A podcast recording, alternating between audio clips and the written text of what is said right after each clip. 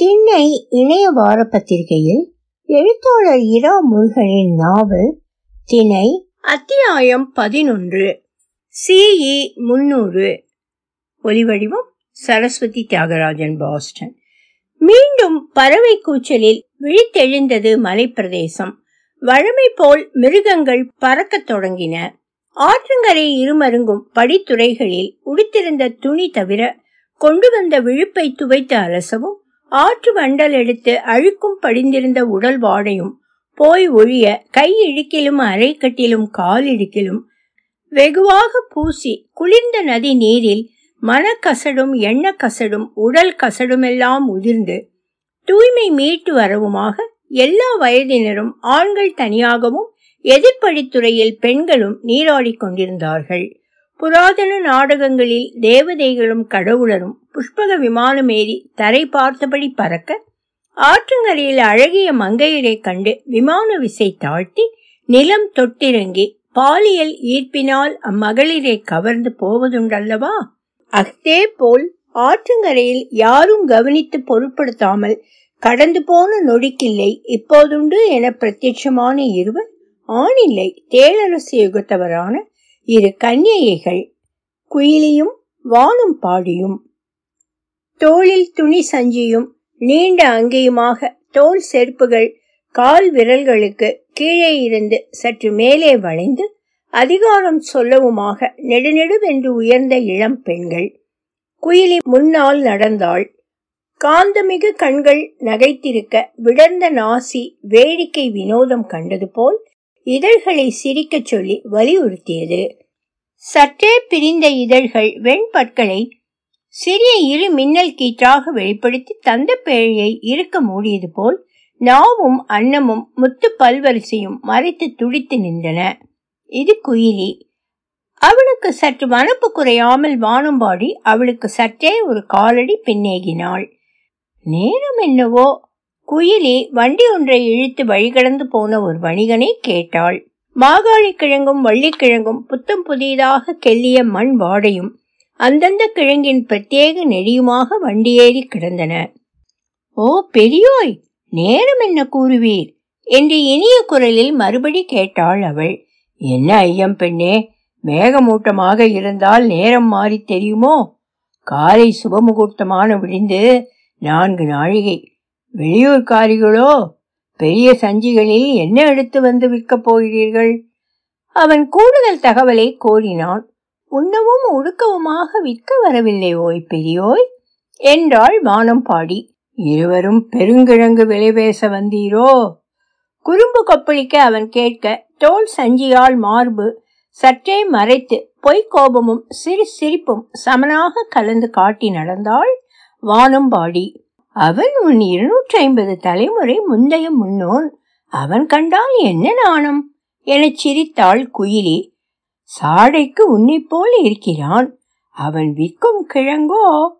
இருவரும் கொல்லென்று சிரித்து சற்றே அகன்று நடந்து சட்டென்று நெருங்கி கரம் பற்றி இணை அன்னங்கள் என நடை போட்டு வந்தார்கள். குழந்தை ஒன்றை நடத்தி கூட்டி வந்தபடி அதன் அம்மா மெல்ல அசைந்து வந்தாள். சாலையை ஒட்டி ஓங்கி நின்ற மாளிகை சுவர்களில் ஒட்டி இருக்கும் சின்னஞ்சிறு பூச்சிகளை மருதாணி கோலம் வரைந்த கைவிரல் கொண்டு மெல்லத்தொட அவை உடன் மேலெழும்பி சிவப்பு துகளாக பறந்து மறைவது கண்டு குழந்தை கை கொட்டி சிரித்தபடி வந்தது. அந்த பெண் குயிலியையும் வானம்பாடியையும் கண்ட மாத்திரத்தில் முகம் மலர்ந்து சிரித்தாள். இந்த நாள் இனிய நாள் என்றாள் குயிலி அவளிடம். வெளியூர் அறிவையரோ? அவள் குழந்தையை பிடித்த கைவிடாமல் கைமாற்றி கொண்டு விசாரித்தாள். நாங்கள் மலைநாட்டிலிருந்து வருகிறோம். மகளிர் ஒரு பொழுது தங்கி நீராடி சிற்றுண்டி கழித்து போக மகளிர் மட்டுமே பேணப்படும் இல்லம் எதுவும் இங்கே உண்டோ அக்கச்சி? அதற்கான காசு கொடுப்பதில் எந்த இடரும் இல்லை அக்கை என்றாள் வானம்பாடி. குழந்தையின் தலையை அன்போடு அழைந்து கொண்டு. இவ்வூர் பெண்டில் தனித்து தெருவிறங்கி பயணம் போவது அரிது அங்கச்சி. அது கொண்டு அப்படி ஒரு தங்குமிடத்திற்கு தேவையில்லையே. குழந்தை இன்னொரு பூச்சியை சுவரில் தொட அது சீற்றத்தோடு தாய் முகத்தை ஒட்டி பறந்தது. தலை குலுக்கி அதை விரட்டியபடி குழந்தை என்ன அன்னை சொன்னாள்? ஓ தங்கச்சியரே என் கணவர் கடாரம் சேர்ந்து வலம்புரி சங்கும் முத்துமல்ல கடல்படு பொருளும் நிலம்படு குங்குமப்பூவும் வாங்கி விற்று வணிகம் செய்து பொருளீட்ட போயிருக்கிறார்.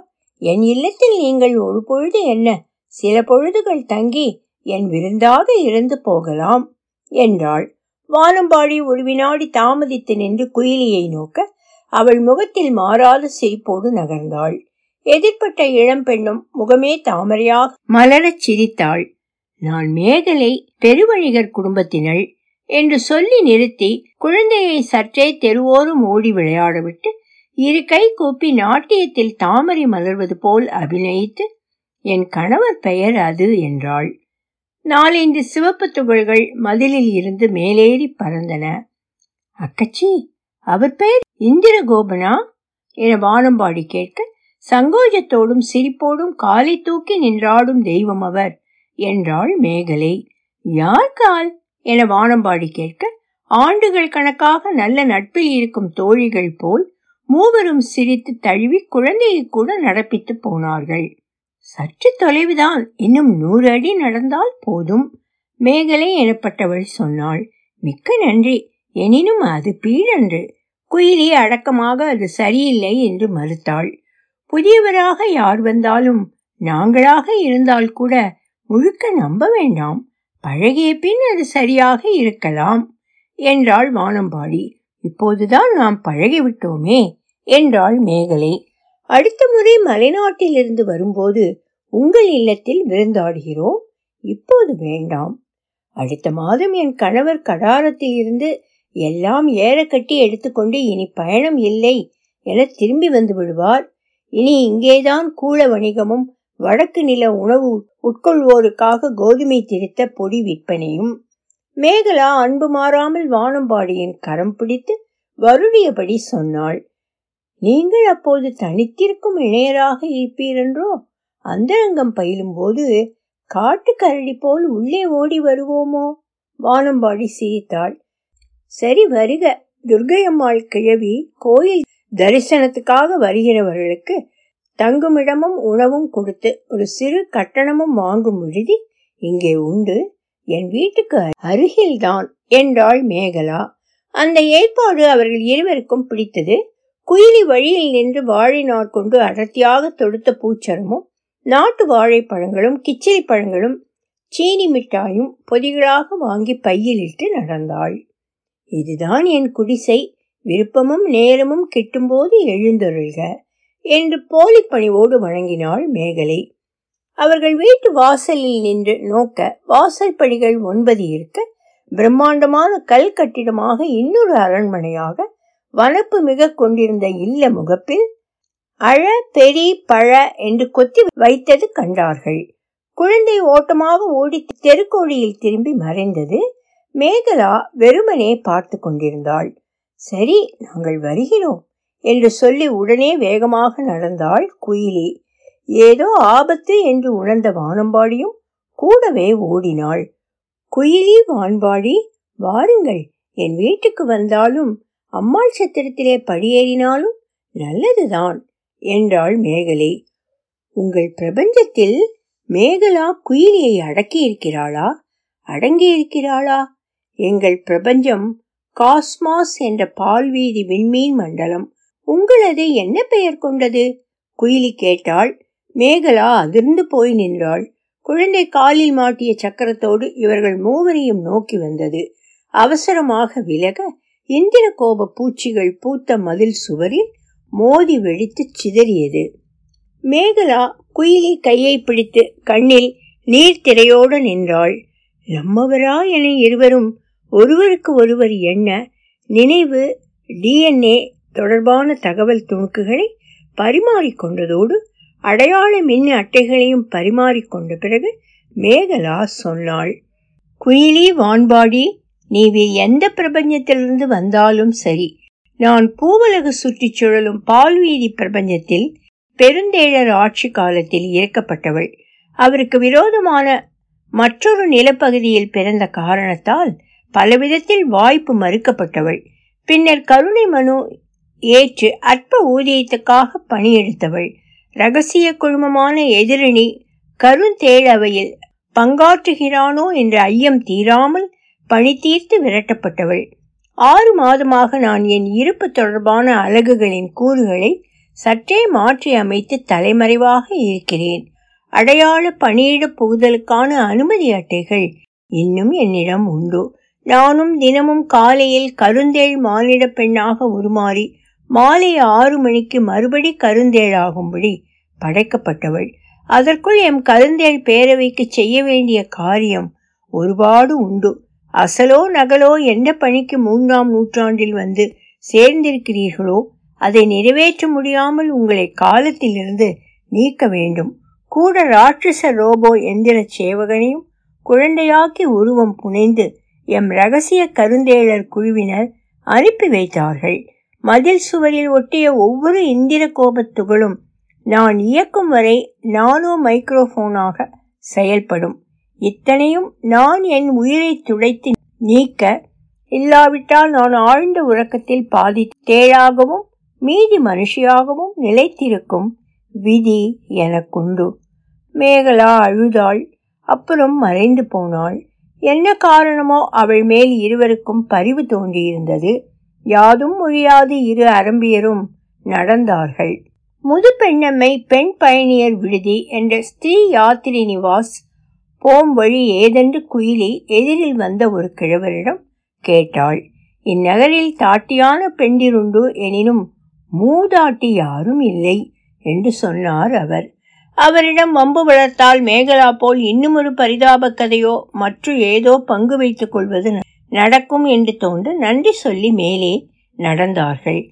அவர் சிரித்தபடி முன்னே போகலாம் பின்னும் பார்க்கலாம் என்று குழந்தைகளுக்கு விடுகதை சொல்லி நேரம் போக்குவதற்கான செல்லம் கொஞ்சம் குரலில் பெரியவர்கள் பேசுவது போல் விரல் சுண்டி கூறினார். இந்த பெண்கள் திரும்பி பார்க்க கன்னத்தை தொடுவது போல் காது கீறி வளர்த்து வாளிகள் என்னும் பொன்னகை அணிந்த முதுபெண் ஒருத்தி வாசல் துப்புரவாக்கி கொண்டிருந்தது கண்ணில் பட்டது. அவள் பின்னால் பெரியதும் இல்லாத ஆகச் சிறியதும் இல்லாத செம்மண் வண்ணமும் வெள்ளை சுண்ணாம்பும் மாற்றி மாற்றி பட்டையுமாக பூசி கோவில் சுவர் போன்ற கம்பீரம் கொண்டதுமாக அவள் இல்லம் நின்றது. அவள் துடைப்பத்தை கீழே போட்டு கடைக்காலில் இருந்த செம்பில் நீரெடுத்து கையிரண்டையும் அரும்பியபடி சிரித்தாள். நீயும் உன் தோழியும் வருவீர்கள் என்று சொன்னவர் என் கணவர்தான் என்றாள். அவருக்கு எப்படி தெரியும்? அவர் எங்கே? என்று பரபரப்பாக கேட்டாள் குயிலி. அவள் வந்ததை ஊரே அறியும் போல இது மூன்றாம் நூற்றாண்டு ஊர்தானா? அல்லது மெய்நகலி அமைப்பா? இவர்கள் மானுடரா? அல்லது அதிக அறிவன் கொண்ட சிறப்பு உயிர்களா? எம்மை தேடும் சிறு பெண்ணே இங்கு நீ வருவதை வரவேற்பேன் என வானும்பாடியை நோக்கி கூர்மையாக பார்த்தபடி கூறினார் முதலில் பார்த்த கிழவர். நான் தான் கிழவிகளின் கணவன் என்று அடுத்துச் சொல்ல எத்தனை கிழவிகளோடு பந்தம் புலர்த்துவீர் கிழாரே? என்று கிழவி அவர் கால் கை கழுவ செம்பில் நீர் வார்த்தபடி சொன்னாள். எனக்கு மனவசியமும் எண்ணம் வாசித்தலும் தெரியாது. எதையும் தத்துவார்த்தமாகவும் ஆதாரபூர்வமாக அரசி ஆய்ந்தும் தேவையான அளவு சரியான முடிவு தேற்றிக்கொள்ள முடியும். இங்கே இல்லை. தலைநகர அரசவையில் சொன்ன மாத்திரத்தில் நூறு நேரிசை வெண்பாவும் நிலைமண்டில ஆசிரியப்பாவும் பாடுவது எம் தொழிலாக நீண்ட காலம் இருந்தது. முக்கியமாக முன்முடுகு ஸ்லேடை வெண்பா. குதிரைக்கும் கழுதைக்கும் ஸ்லேடை முக்காலிக்கும் எட்டுக்கால் பூச்சிக்கும் ஸ்லேடை என்று நச்சரிப்பார்கள் அனைத்து பேரவையினரும். இப்போது ஓய்வு பெற்று நிம்மதியாக அதெல்லாம் பாடாமல் இருக்கிறேன் என்றார் ஆமாம் அந்த காலத்தில் அரசவை போகும்போதே அரைகுறை கவிதையாக யாத்து மனதிலிருந்து அதை அவையில் சந்தர்ப்பம் பார்த்து முழுமைப்படுத்தி சொன்னதால் ஆசு கவியாக அவை கவர்ந்தார் கிழவர் என்றாள் கிழவி. குயிலி கவனித்தாள் இந்த ஊரில் சந்தித்த ஐந்து நிமிடத்தில் பகடி சொல்லி பழக எப்படி இத்தனை பேர் உட்படுகின்றார்கள் தெரியவில்லை. அல்லது கோக்கர் மலை போல் முழுக்க கட்டி சமைத்த உயிரும் உடலும் ஊடாடும் புனைவு வெளியோ? குயிலி வானம்பாடியை பார்த்தாள்.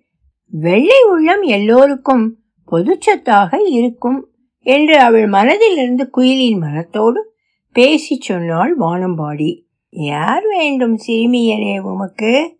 கிழவியம்மாள் கேட்டாள். நீங்கள்தான் என்றாள் குயிலி. ஆமாம் பசி வயிற்றை கிள்ளி பாடாக படுத்துகிறது என்று எதுவும் செயற்கை இல்லாமல் பேசி அவள் தோழி ஆமோதித்தாள். மாம்பழச்சாரும் இஞ்சியும் சீனியும் பெய்த நீரில் தேன் கலக்கிய களைப்பு மாற்றும் பானுமும் பருவவீர் முதலில் என்று அன்போடு அழைத்தாள் முதுபெண். காலெலும்பி வீடு புக்கார் இரு கண்ணீரும் சுடுமுன் வெண்குழை இரண்டில் பழச்சாரும் இன்னும் இரு சிறு கோப்பைகளில் இஞ்சி சாருமாக கொடுத்து உபச்சரித்தாள் கிழவி. புட்டு வெந்து கொண்டிருக்கிறது சிறுமியரே பின்கட்டில் கிணற்று நீராடி வந்து பசியாருங்கள் என்றாள் அவள். அங்கனமே பெண்ணிருவரும் நீராட கிணற்றடி போக குளியலறை உண்டா என வானம்பாடி கிழவியம்மாளை வினவினாள். இல்லாமல் என்ன? கிணற்றங்கரையிலிருந்து நீரேற்றும் மண்குழாய் மூலம் குளியலறைக்கு நீர் செலுத்தப்படுகிறது. கொஞ்சம் அதிகம் குளிர்ந்த நீர் என்பதால் கிணற்று நீரின் வெதுவெதுப்பு கருதி சொன்னேன் என்றாள் கிழவி. கிணற்றை சுற்றி அண்டை அயலில் ஓங்கி உயர்ந்த மாடங்களில் இருந்து பார்த்தால் இங்கே நீராடும் அழகு எல்லாம் தெரிய காட்ட வேண்டி வரும் என குயிலி நினைத்ததுதான் குளியலறை தேடிய அவசியம். நான் முதலில் நீராடி வருகிறேன் நீ கொல்லையில் தோட்டம் கண்டு வா என்று வானம்பாடியை அனுப்பி குளியலறை கதவை சாத்தி உடை களைந்தாள் குயிலி. நக்னையாக ரதிதேவி போல் வனப்பான உடல் பூரித்து நிமிர்ந்திருக்க தண்ணீரை கடைக்காயில் சேந்திய போது ஓ ஓ என்று அலறினாள் அவள். வானம்பாடி உடனே ஓடி கதவை தட்டி தள்ள அந்தரங்கம் மறைத்தபடி குயிலி மேல் மறைக்க முடியாமல் நின்று கூனியை நோக்கி மறுபடி அலறினாள். தரையில் விழுந்தது ஒரு சிறு தேழாகும் குயிலி வானம்பாடியை பயத்தோடு இறுக்கி தழுவிட இருவரும் ஒரு நிமிடம் வேறேதோ வெளியில் இருந்தார்கள். வானம்பாடி நிலை தெரிந்து மற்றவர்களிடம் தேள் இது கொட்டும். நம் நூ நூற்றாண்டியவர் இல்லை. அற்பத்தேள் மூன்றாம் நூற்றாண்டினது. என்றபடி செருப்பணிந்த காலால் அத்தேளை அரைத்து கூழாக்கினாள். அப்போது அவள் முகத்தில் அலாதியான நிறைவு நிலவியதை குயிலியும் கிழவியம்மாளும் காணத் தவறவில்லை. அடுத்த இரு பெண்களும் கிணற்றடிக்கு போக கிழவியம்மாள் நீரெரித்து ஊற்ற இருவரும் நீராடி புத்தோர் ஆயினர். கொண்டு வந்த நல்லுடுப்பு அணிந்து தேவதைகள் போல் அமர்ந்து புட்டு உண்டனர் அவர்கள். கூடவே இட்டலியும் உண்டார்கள்.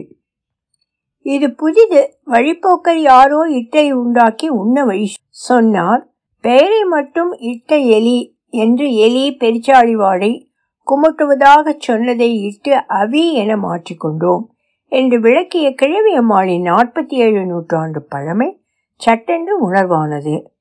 புதியதாக காலு பயணம் செய்து வந்து போன யாரோ இட்டலியை அறிமுகப்படுத்தி போயிருக்கிறார்கள். மகா தவறு.